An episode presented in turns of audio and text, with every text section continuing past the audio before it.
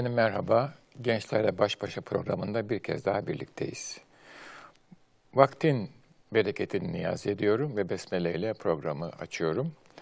Bu programda şehrin imkanlarından ve cazibesinden, buna karşılık fertlerin ödediği bedelden bahsetmeye çalışacağız. Şehre baktığımız zaman birçok insanın önemli fedakarlıklara katlanarak şehre geldiklerini ve burada kalmak istediklerini görüyoruz. Bu çağımızdaki Türk şehirlerinde böyle olduğu gibi çağımızdaki ve bizden önceki çağlardaki batı şehirlerinde de böyle olmuş. Şehir daima bir cazibe merkezi haline gelmiştir. Neden? Bunun üzerinde duracağız. Bunun iki sebebi var. Bir tanesi şehirdeki imkanların kırsaldaki imkanlara göre çok daha fazla olması. İkincisi de bu imkanlarla beraber şehirde bunların ötesinde belli bir cazibenin, belli bir çekim gücünün bulunması. Hatta öyle ki e, bu imkanlar, şehrin sunduğu imkanlar ve şehirdeki çekim gücü, şehrin cazibesi, şehrin çektirdiği meşakkatin çok çok önündedir. Birçok insan tanımışızdır hayatımızda. Ben de öyle, sizler de öyle muhakkak ki. Şehirden şikayet ederler. Pahalılığından, kalabalıklığından, gürültüsünden vesaire.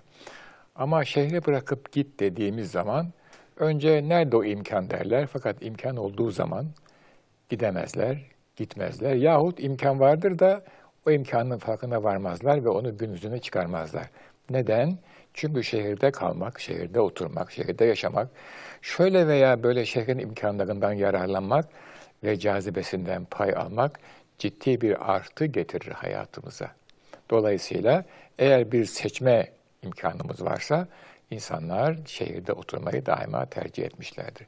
Özellikle sanayi devriminden sonra, şehirde bir iş gücü gerektikten sonra şehirlere büyük bir akın olmuş ve tarımdan kopan e, nesiller, insanlar, kitleler önce sanayide ama sonra şehrin diğer bölgelerinde yerleşerek şehre bir yeni espri, yeni bir renk getirmişlerdir. Bendeniz e, şöyle düşünüyorum, şehrin imkanları bir entelektüel için, bir aydın için şehrin sunduğu imkanlar e, şehrin cazibesine göre oldukça geride kalır. Yani bir entelektüel şehirde çok para kazandığı için, rahat ettiği için, eğlendiği için oturmaz. O şehrin içsel birikiminden yararlandığı için, onunla kendisini bezediği için ve o birikimle beraber, bu bir manevi birikim, entelektüel bir birikim, sanatsal bir birikim, mistik bir birikim, o birikimle kendisini her an yeniden inşa ettiği için, revize ettiği için şehirde oturmayı, şehirde kalmayı, şehirle yakın temasta bulunmayı tercih eder.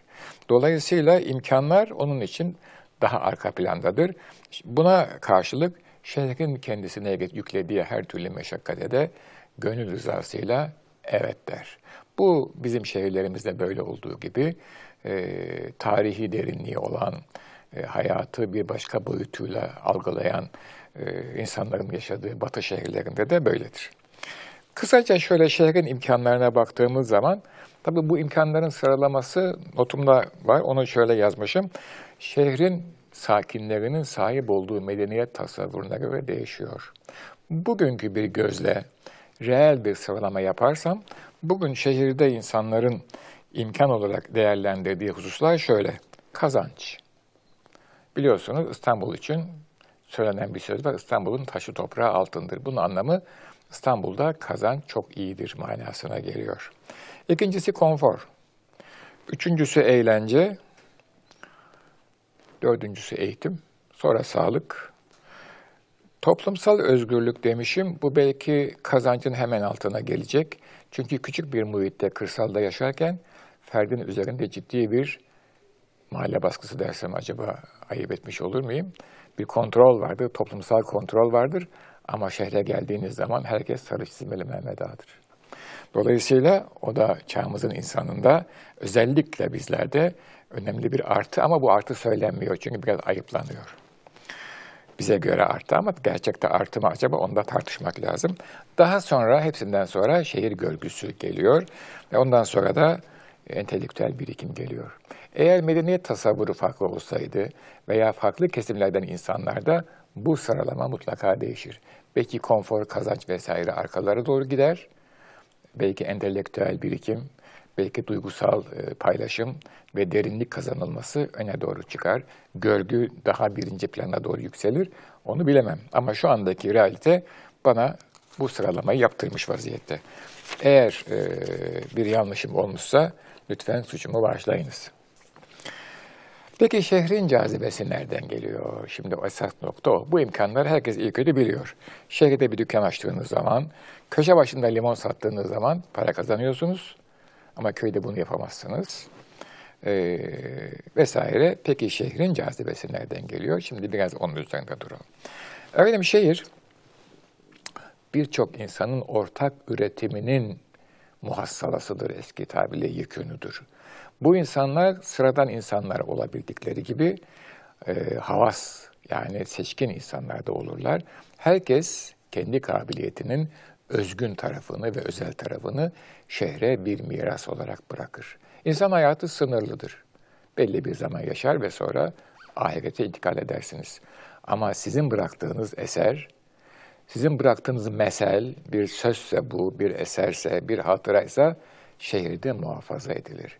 Ve dünyanın her tarafında gelen insanların hayat hikayeleri, maceraları, eserleri, birikimleri, hatıraları şehirde kalır ve muhafaza edilir. Göçebe toplumun böyle bir şansı olmaz. Onun yerleşik bir uygarlığı olmadığı için onun muhafaza edecek yeri de yoktur. Hatıraları vardır ama koruyamaz. Ancak sözel hatıralar korunabilir. Kırsalda ise bu renk fevkalade sade birkaç renkten ibarettir şehirde. Arzu ettiğiniz kadar renk ve ses bulabilirsiniz. Neden? Çünkü cazibe merkezi. İnsanlar oraya geliyorlar. Adeta hatıra bırakmak için oraya geliyorlar.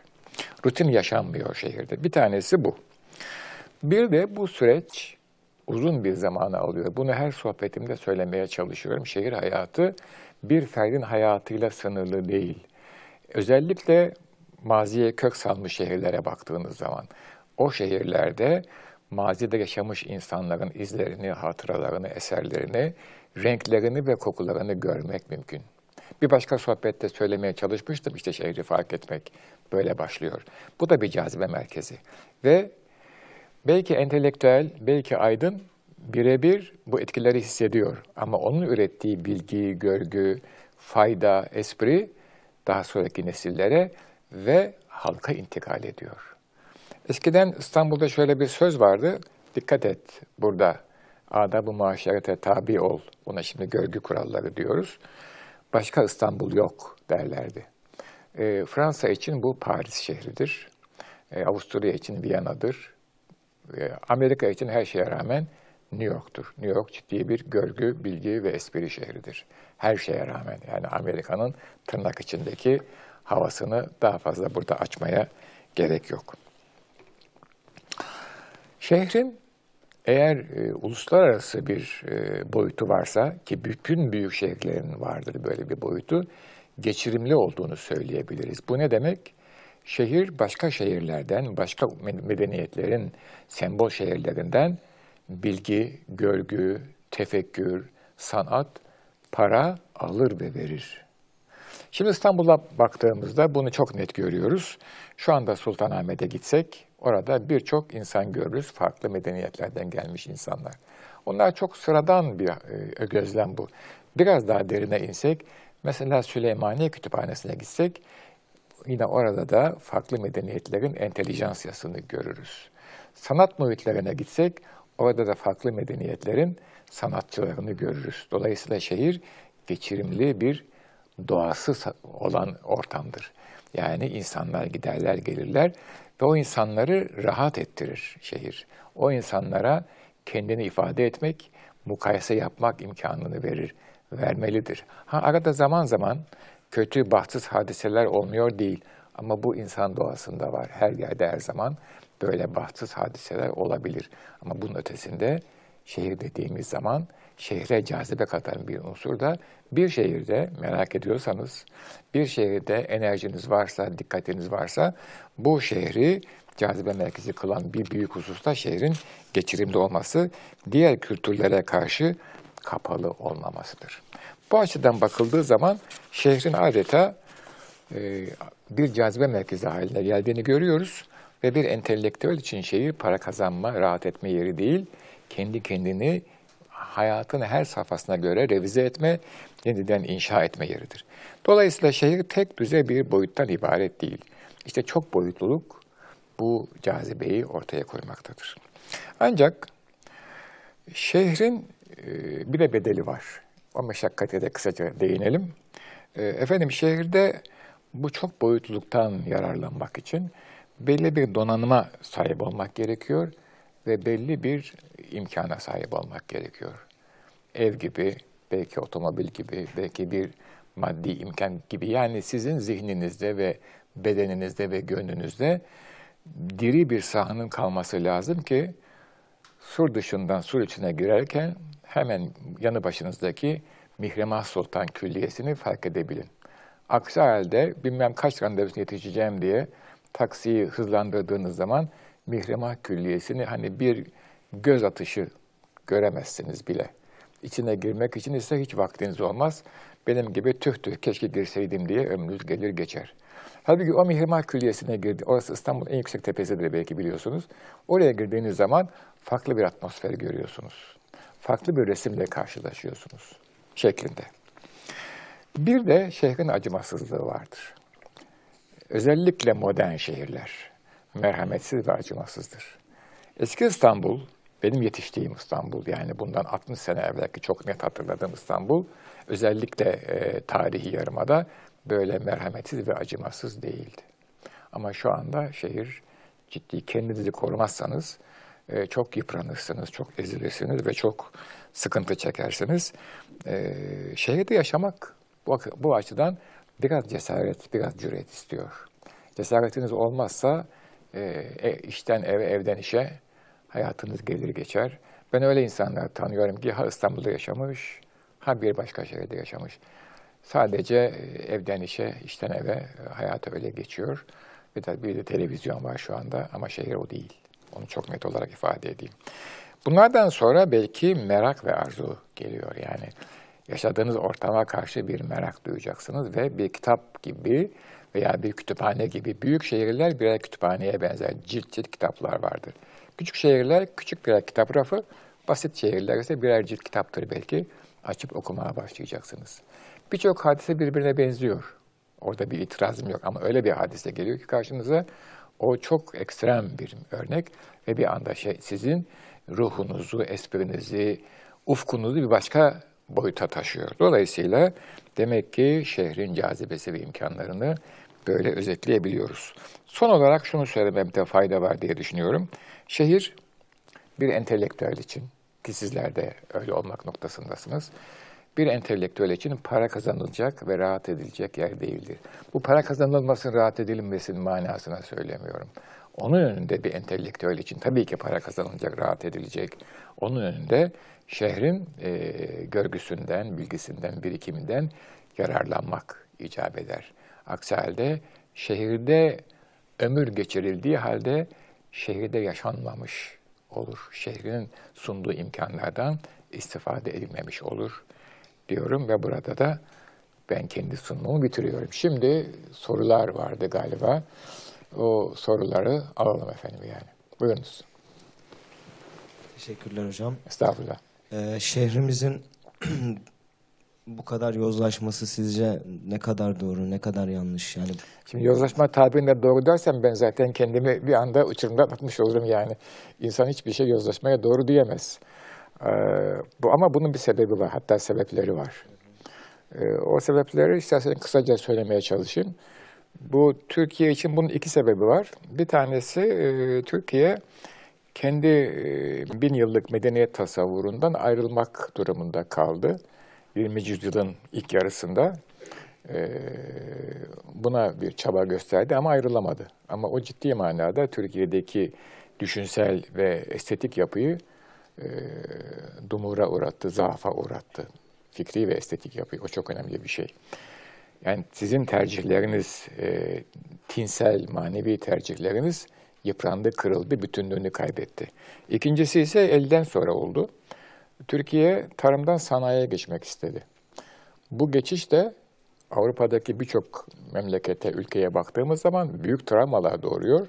Ki onlarda birinci geçiş yani e, Katolik e, düşüncesinden veya Hristiyan e, medeniyet tasavvurundan moderniteye geçiş Rönesans'tan sonraki üç asır olarak kabul edersek hatta dört asır sanayi devrimi ondan sonra gündeme geldi. Yani birinci soruyla karşılaştılar. Uzun bir zaman süreci geçti.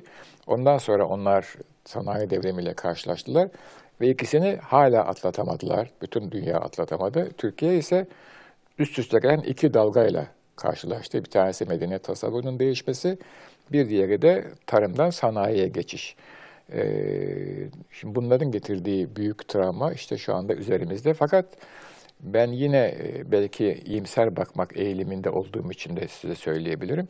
Ee, çok fazla bir tahribat oldu ama e, tümüyle yıkılmadı. Yani eğer yeniden bir e, diriliş, yeniden bir öze dönüş hamlesi olursa bazı güçlü argümanlar hala toplumun elinde ve gözün önünde ve gönlünde derim. Evet sizin de bir sorunuz vardı galiba onu alalım efendim buyurun.